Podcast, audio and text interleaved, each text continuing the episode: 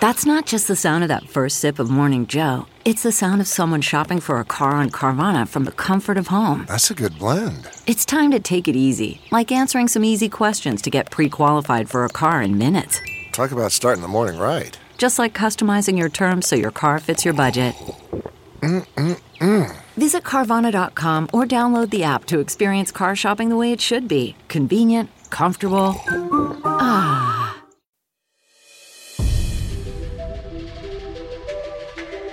Favorite song on Life After Death is My Downfall. Nobody was talking about King until they labeled him the King of New York. Like I say it all the time, he's the best rapper we will ever see. 26 years ago, we tragically lost one of the greatest music artists that ever lived. In the sphere of hip hop, Christopher Wallace, aka the Notorious B.I.G., is revered as one of the greatest of all time writer, rapper, and songwriters. A GOAT. His final body of work was the impeccable double album, Life After Death, a succession of infectious hit records and impossibly poignant rhymes that soared from certified diamond to iconic. 2022 marked the year that Life After Death turned 25 as well as the year that our dear friend Big Papa would have been 50 years old. I'm Angie Martinez, the voice of New York, and I spent five consecutive nights speaking with those who were closest to Biggie during the final 18 months of his life, in and out of the studio. The result is an eight episode visual podcast fit for a king. Welcome to season one of Iconic Records.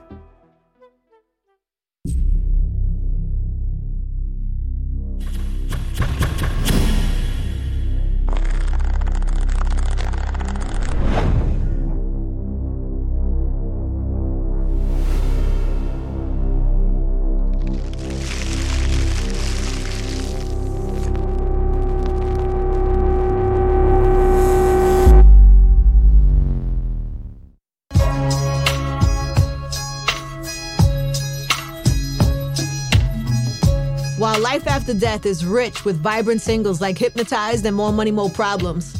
The album's darkness is undeniable. A dominant theme is death, whether by fictitious murders or Biggie prophesizing his own. The song that captures this best is My Downfall. On episode 5, we have an ensemble of guests break down the brilliance of the descending track.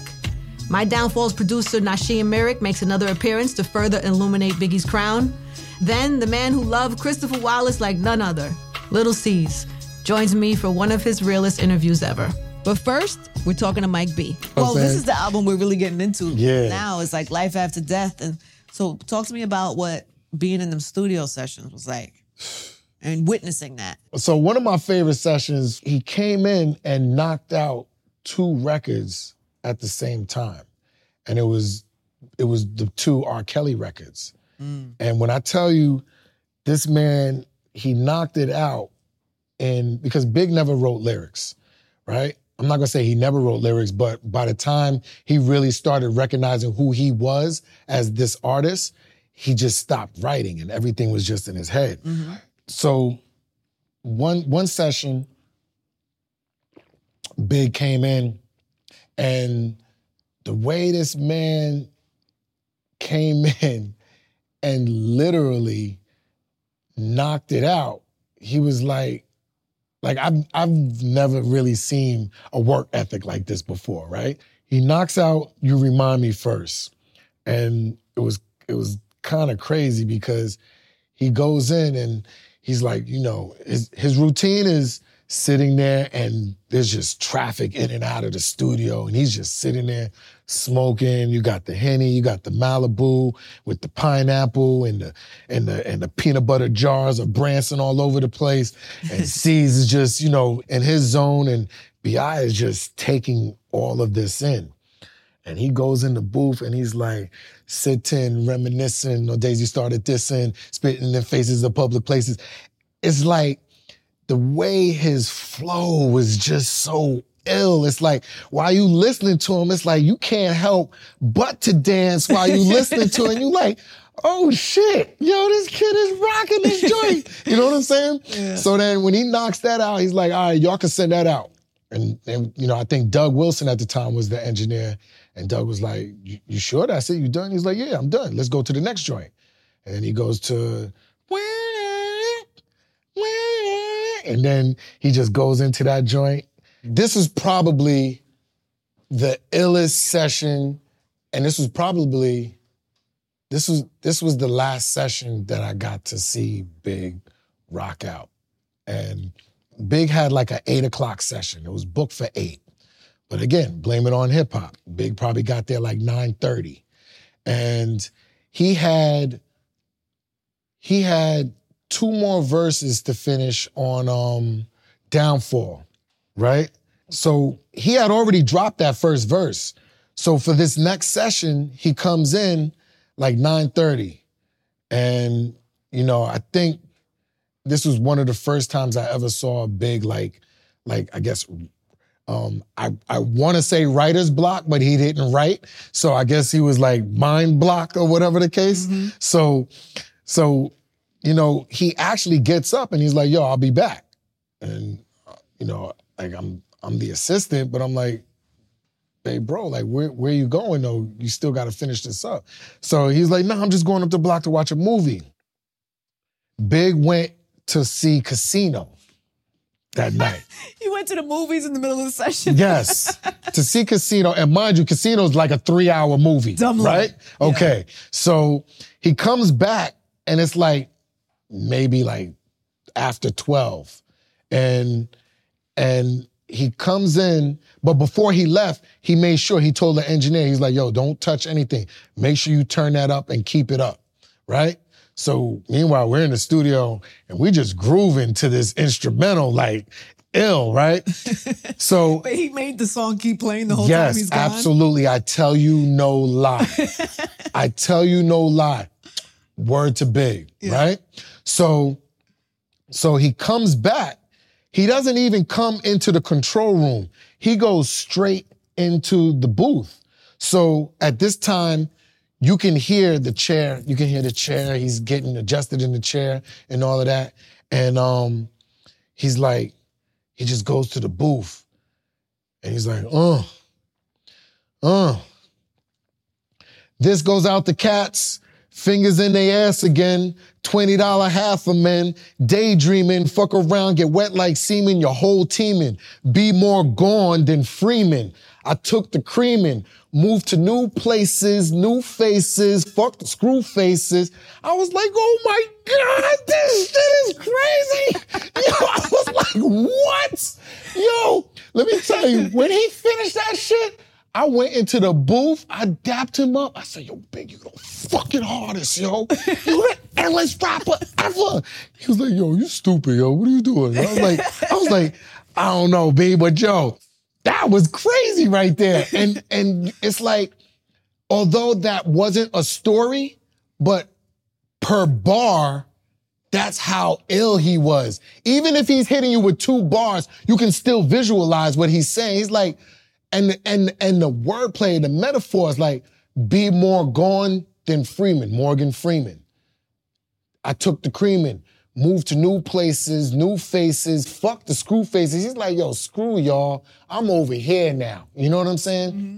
The fact that he went to see Casino in the middle of the session for inspiration. That there is crazy in, it, in itself. When qualifying the ingeniousness behind the DMC featured track, its maestro, Nashiem Myrick, gets super technical. My advice is to sit back, relax, and take notes. See, my amazement with Big is all everlasting. Every song is amazement. It's a new amazement. Like, um, um, what's beef? I actually told Puff not to give that to Big, because I was like, it's that that's not that's that that track is not hard big enough for big. Like it's not hard enough. I didn't want to i didn't want to take a i didn't want to take a l with that track. But then puff comes and it's like listen to what your man did on the track. And it's like oh my god. Amazed again. I never i never thought that record could sound that way. Tell me about that. Like, what is it that he did? the chorus. What's beef? Beef is he explains it you know the pocket he's in it's not ordinary. No other MC is gonna come up with a pocket like that on that track. It's the same for Downfall. People don't even hear Downfall in that rhythm. It's hard to catch that rhythm on that track. Ask any MC. He just amazes you because he he has his own way of um, hearing things. And his pocket is ridiculous. Like his pocket it's like none other. I mean, one day ask Jay about that. Jay knows because Jay's in the same type of um, realm. His pocket is ridiculous. No one's going to hit them them two record, them two tracks, the way Big did. Mm-hmm. Was that your favorite thing about him as an artist? Yeah, The pocket. the pocket. The pocket was crazy. Explain what that is for somebody who doesn't make music. All right, so for people who don't make music, a pocket, it's the rhythm that he comes through on the track. It's the bounce. It's the I can't explain it but that way, but it's It's the, like he's an instrument. yeah, he is. And- But the rhythm, the bounce that he has, the rhythm that he has on the track, that's his pocket. And not many people were going to, everyone has their own pocket. Nas has his own pocket. Jay has his own pocket. You know, you listen to cats of today, Push has his own pocket. You know, Drake has his own pocket. But Big is going to dazzle you because you would never expect him to come or anyone to come this way. Downfall is a definite attribute to his creativeness. Mm. He's phenomenal with it. What do you think it was about your beats though that brought out what it did out of big? Big? Yeah. I don't know. I think me and him just had a connection of um old soul. That's why I used to give him like old soul records mainly. And um the way I would chop him, he would understand that rhythm. I just wish I could have worked with him more and we would have had more stories to tell. Like on the Mary record that they used Queen Bitch and Kim actually um I Can Love You. Yeah. He's like, You like that verse? I'm like, Yeah, so- I don't like that verse. I don't like all that. He didn't like it? Nah, he didn't like that verse. But I just think he was mad at her because they was they was stop, they wasn't talk I don't think they was talking at the time. so he was like, fuck your verse. Him and, him and Kim was always going at it with something. She bodied that verse. I know, right? That's why I said. I Yeah. told him I like I love that verse. Yeah, I don't like that verse. Was he hating? I think so. A little bit. A little bit. I think he was hating a little bit. Where do you think Big is ranked? Well, with me? Just yeah, Oh. just an all time. With me, it's number one. I don't. I don't give a fuck that he only had two albums. Right. He's number one. I'm. I'm. I'm biased. Yeah. And I, I state it. There may not be a better person to dissect this track than Pusha T. You'll see what I mean. My favorite song on Life After Death is My Downfall. Hmm.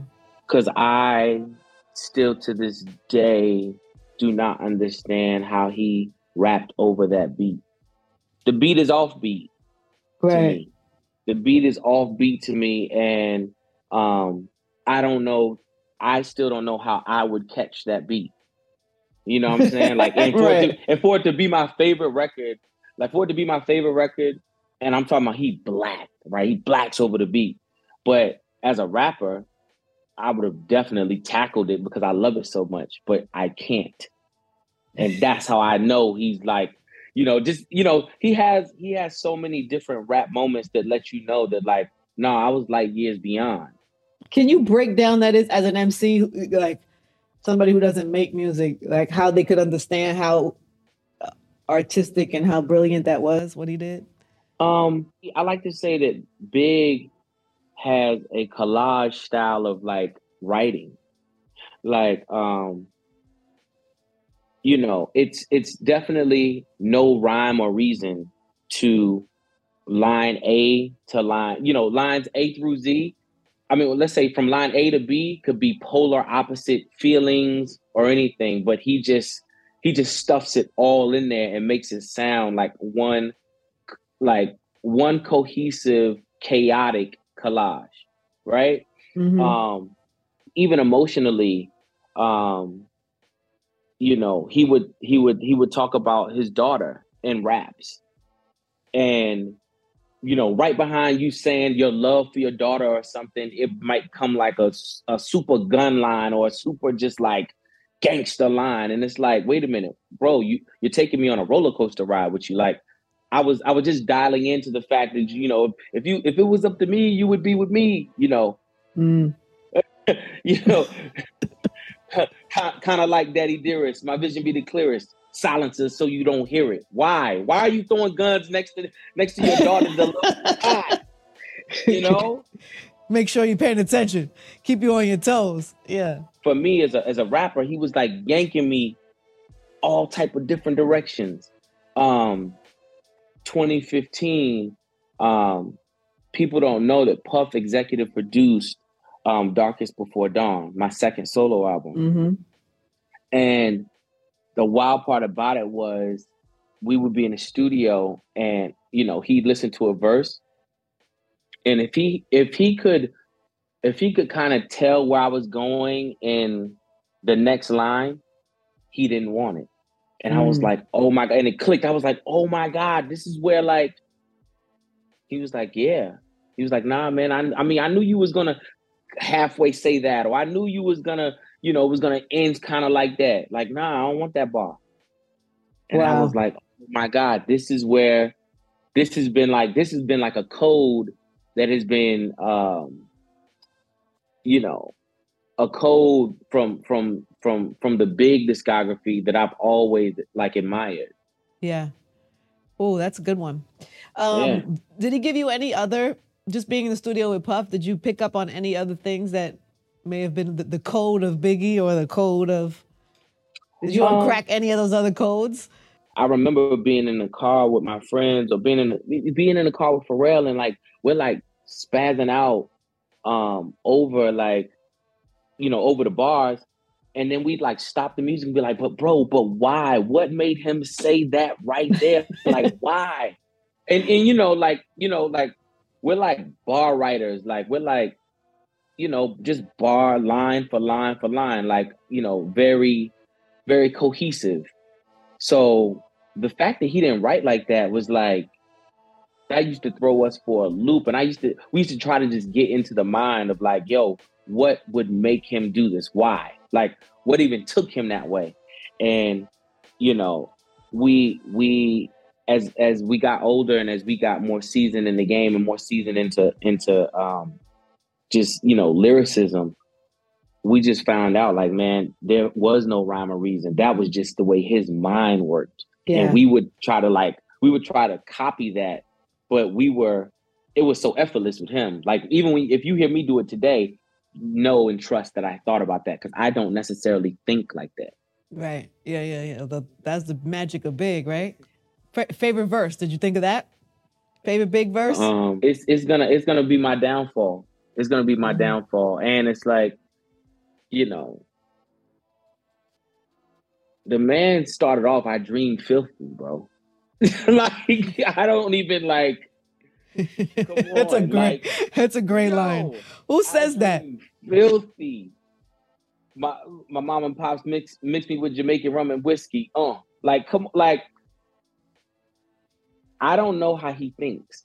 this was like art. This is like this was like so uh, like he was just so artistic to me in his description and it's like it, it just made i could never think of it but it made all the sense in the world when he did it bones malone accurately describes my downfall as spooky although big didn't respond directly to tupac's attacks he used the haunting beat to speak to his friend turned foe as well as his future killers a perfect time for clark kent to make an iconic record's return. What's your favorite song on Life After Death, aside from your own?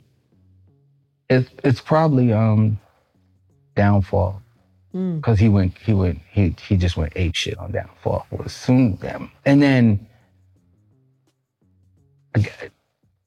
like you know he passed, and when I heard Downfall again, because you know he passed, and then the album comes out, and I'm hearing Downfall, and the words, "You know who killed him, filled him with the Lucas." I just was like, yeah, yeah, y'all know, and like, it the song just became something different to me. Mm. You know what I'm saying? So you'd be more gone than Freeman. People's like, oh shit, Morgan Freeman. I'm like, no, more gone than a free man. Oh, cats don't get raps. you, you cats don't get raps. tell tell me some of the other ones, the, like your favorite Biggie lyrics, especially on this album. Do you have on this album? It's way too many. He just he went crazy. Like ones that you think people missed, like that. I I think when when uh I think most of the rhymes that I feel like were the illest on this album were on that record. You know what I'm saying? Down. It's funny because I completely forgot for like a year that I did the scratches on the record. Like one day I was just like listening to the song and then the scratches go by and I was like, wait. And I I was like, oh shit, I did those scratches. like, because so much time had, and it was like, yo, come in to do the studio, do these scratches real quick. I go do the scratches. And the hook was so off. And I just, I paid no attention to the shit. I was like, nah, they ain't keeping that shit. And then the record comes out, you're not, because I'm so Biggie attentive, I'm like, I'm not hearing anything but Biggie. And then months go by and I'm like, oh shit, who's it? Scratching? Oh shit, that's me scratching. And then I'm like, and and this is like my favorite record on the album, and it's not because of the scratches, but it's because of how wild he went. You know what I'm saying? When when you're Caribbean, because I'm Panamanian, and you say my mom's and pops mix me with Jamaican rum and whiskey. Oh, what a set off! I'm just like, yes. My grandfather and grandmother, Panamanian and Jamaican, I get it. They were crazy. you know what I'm saying? Like, and you hear it, you hear it mm-hmm. differently if you can relate to it a thousand percent. Of course. And and get in that ass quick fast like Ramadan is the rap phenomenon Don Dada. Like, like people don't even know that that like whole first. Well, I think people know he was he was getting directly at Nas. Break it down. Break it down. you rain on the top of short like leprechauns or that crush called Willie's Thugs and Rapadons. Get in that ass quick fast like Ramadan. It's the rap phenomenon. Da da da. Fuck Papa. You got to call me Francis M.H. White. I take like from the beginning he was talking that that little piece and like Nas knew. Nas was like, nah, I got to get at this. One. What part of the that verse Your reign on the top was short like leprechaun. Mm-hmm. Nas was the man when Biggie dropped. No, for sure. Nas was the king. Your reign on the top of short like leprechauns. It's like crushed so-called willies, mm-hmm. thugs, and rapadons. Get in that ass quick, fast like Ramadan. Quick, fast like Ramadan. Fast. Mm-hmm. Magnificent rhymes. Magnificent. Magnificent. Like, but kicking the door. Jesus Christ. Kicking the door? Give it to me, Clark. Can we tell me the bars you, your favorite? Like the whole record is crazy to me. Like I say it all the time. He's the best rapper we will ever see because of what he could do with one, his MC talent, but two, all the other parts that make the rap. Like Biggie made it okay to be 280 pounds. Like that shit is some other shit. And not because you know people like credit Heavy D for being the first like big fly guy. Yeah, but, but he was big too jovial. Was, like black, ugly as ever. Right. Like self-proclaimed black, like, ugly like, as ever. Like I'm leaned black, into that. He leaned into it like, fuck all you bitches. Even though I'm black and I'm ugly as ever, I'm gonna get all of your chicks. And and he did. He had so much game it's interesting to hear people talk about the player that Big was, and then but also this dark side, and people talking about him being outside the block, strap. Mm-hmm. You know, um, yeah. That, that was until the rapper emerged. And once the rapper emerged, he wasn't outside on the block strap no more. He would have somebody around him that was strapped. Yeah. But um, we were in Ohio and we were backstage about to go on, and somebody, I don't know who the person was, but just was like, yo, Why'd you do that to Pac? And he just slapped the shit out of him. I was just like, yeah, you deserve that because he ain't do nothing to Pac. You know, like,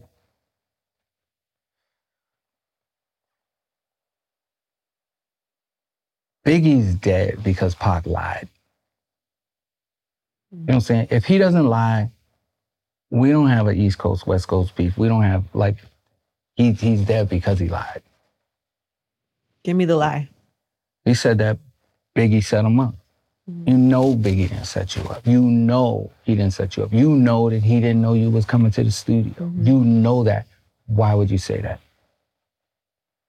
You know, you're 1000% sure.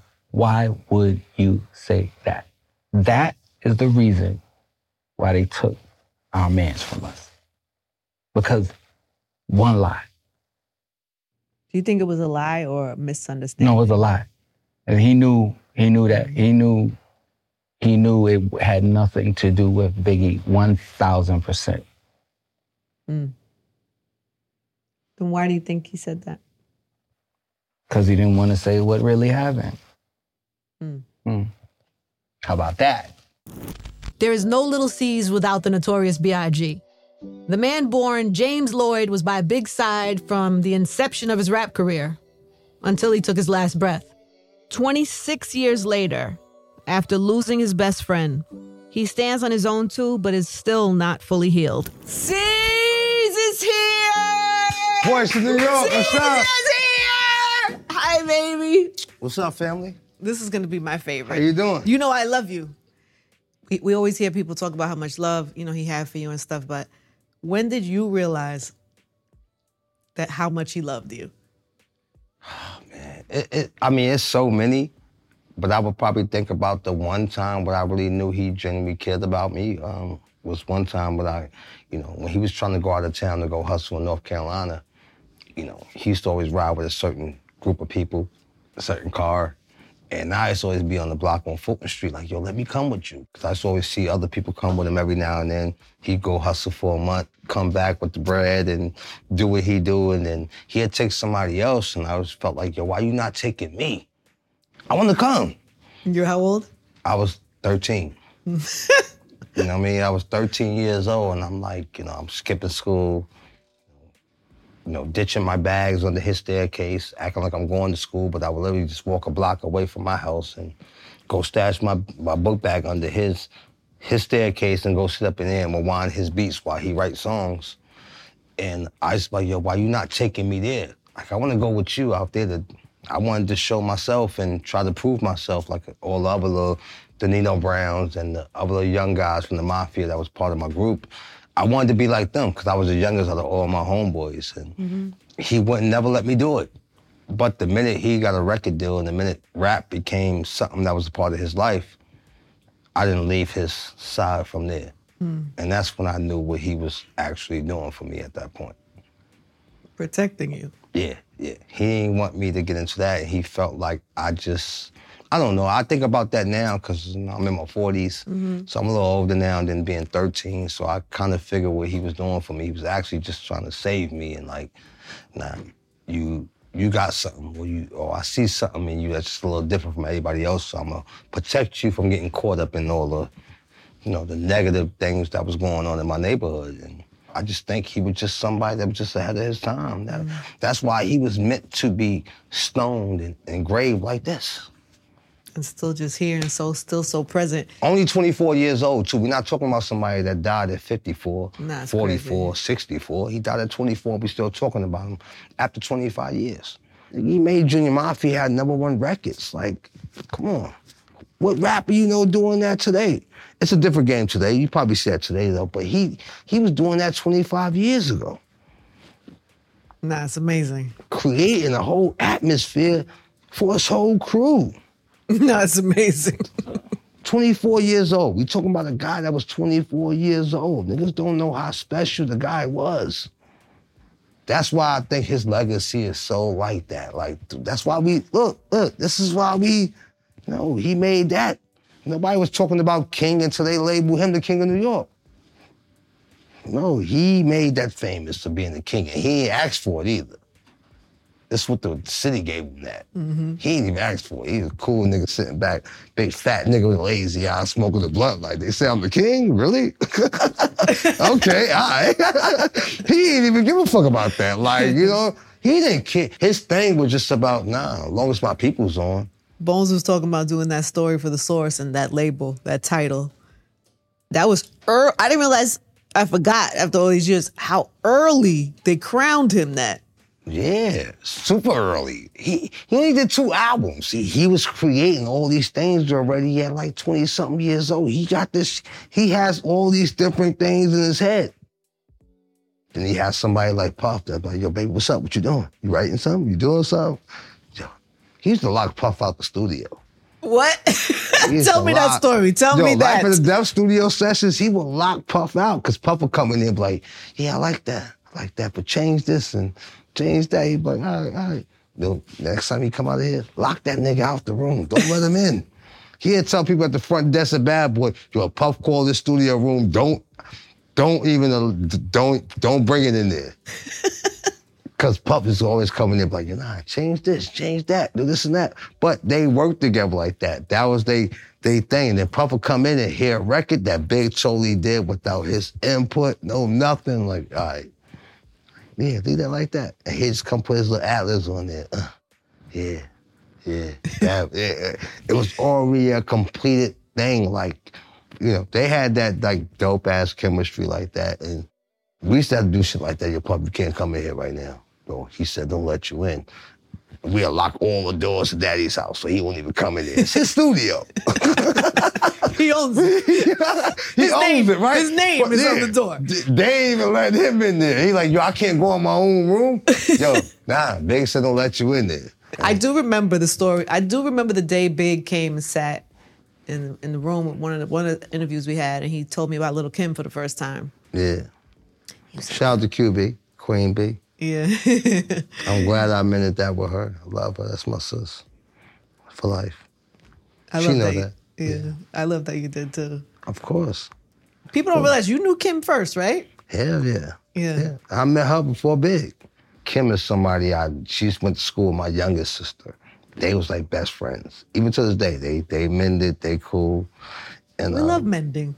yeah, mending is of good. man. Sometimes you need to separate from people to appreciate people. Mm. You know what I mean? You ain't gotta do it for no other reasons. But sometimes separation is good for preparation for the future.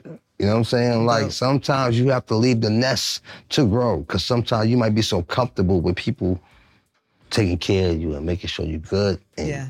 Sometimes you might have to go out there and bend your own knee and go out there and move your own, you know. If Big wouldn't have passed, I don't think I would have been sitting here talking to you right now because if he would have been here, I wouldn't have to talk to nobody. that nigga would have made sure I was good. For life. I'd been sitting there on top of the world right now. For sure. I've been sitting there like Christian and Justin right now with Puff. Like, I gotta talk to none of you. Nigga, my pop run this shit. Like that type of thing.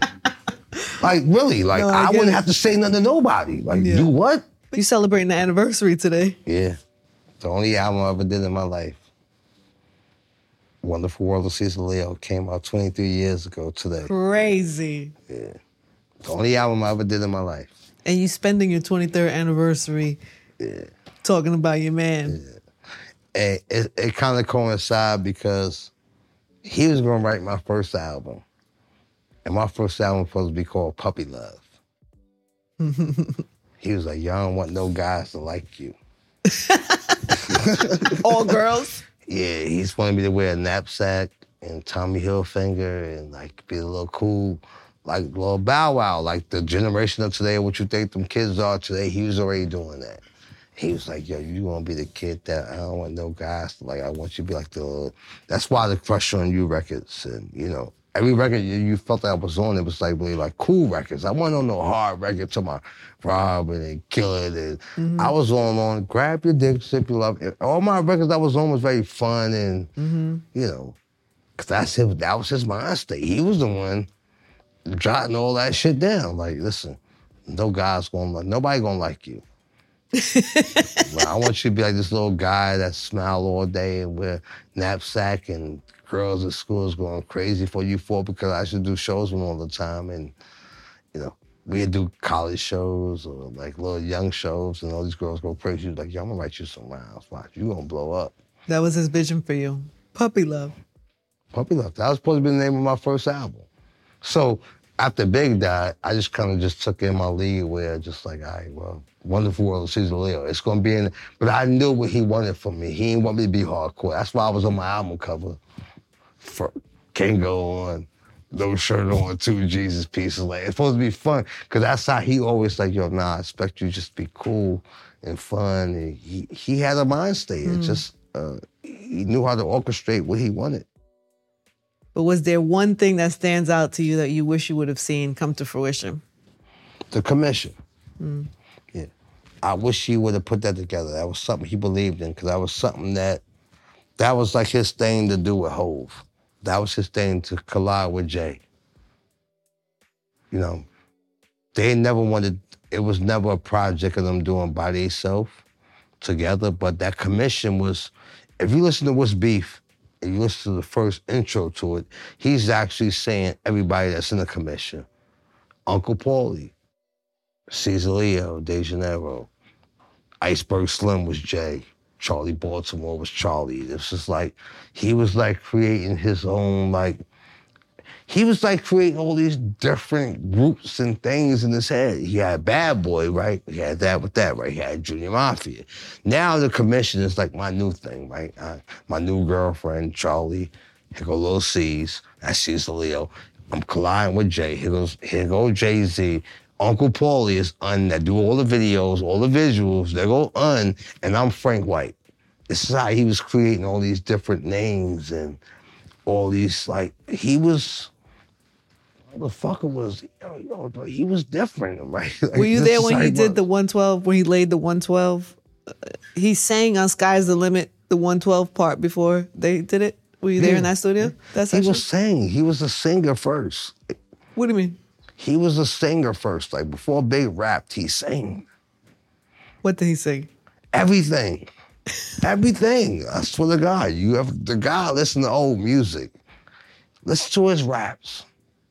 He he told you how he used to listen to old school R and B. He listened to songs. Like he, mm-hmm. he was an R and B guy. Who just happened to rap phenomenal. He just rapped. Yeah. Wow. he but makes he was sense. very big on R and B music. He liked to listen to Isley Brothers and Luther Vandross, and you know he liked to ride his bands and listen to smooth shit. We would listen to Voyage to Atlantis, songs I never knew about. I listen to now because sitting in the on. car with him all day, smoking blunts in the back of the car, and he's playing me all this Marvin Gaye and Prince, and because he was just advanced like that. Mm.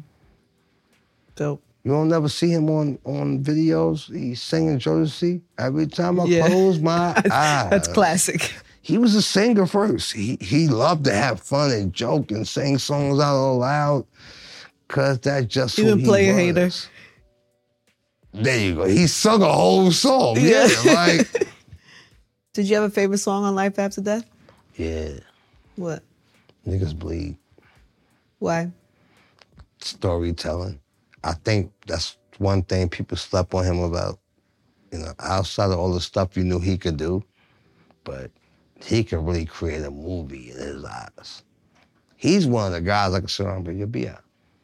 Rap about, you know, somebody doing this or somebody doing that or this, that, and that happening. He'll sit there and come up with three verses, ad libs, hook, bars, and he'll give you everything word for word. So when I listen to niggas bleed and I listen to that third verse, that third verse is just a movie alone.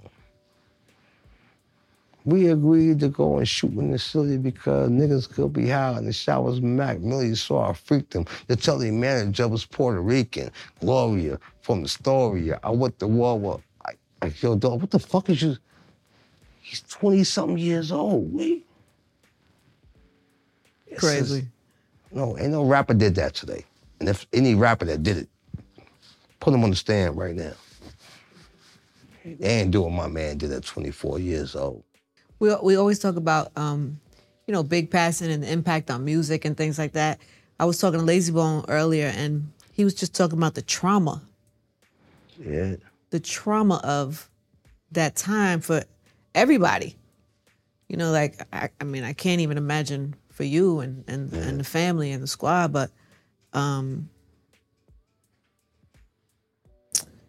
you know, he they had just done the song, that Bone Thug song. You were there? Yeah, hell that yeah. Day, yeah. Oh yeah, that was, that was like a dope ass session, man. That shit was fun as fuck. hmm So they had just had that time with them. Yep. and then the trauma kicks in and i don't know i, I guess how long before y'all decide like how you're going to represent his legacy and move forward from that and are you even capable of I mean, it's, it's it's no thinking about it. You know, when tragic things happen like that, it's like, how do you move on from it? It was just something that came with the turf of just you know, the people, people like you, you know, the world, the culture, you know.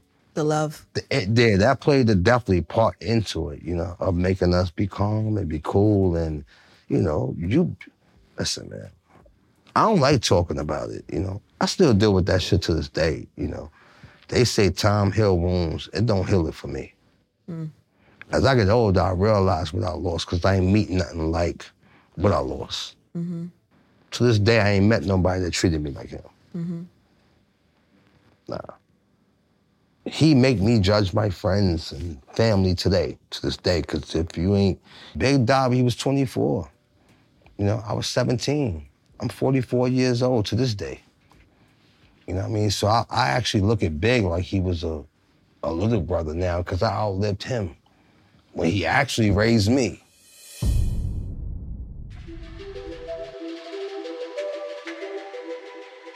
Big came through with a bubble vest and pulled a hammer out looking for DJ Clue. But Fat Joe found me and called me and said, Hey, um, Puff's gonna call you. And then Puff called me and said, Big wants to do a song with Bone, and we're at the Record Plant Studios. After Biggie passed and the album came out and we heard his flow, it was like now the world knew that he paid homage to that flow and it was a different respect for Bone Thugs and Harmony after he did that.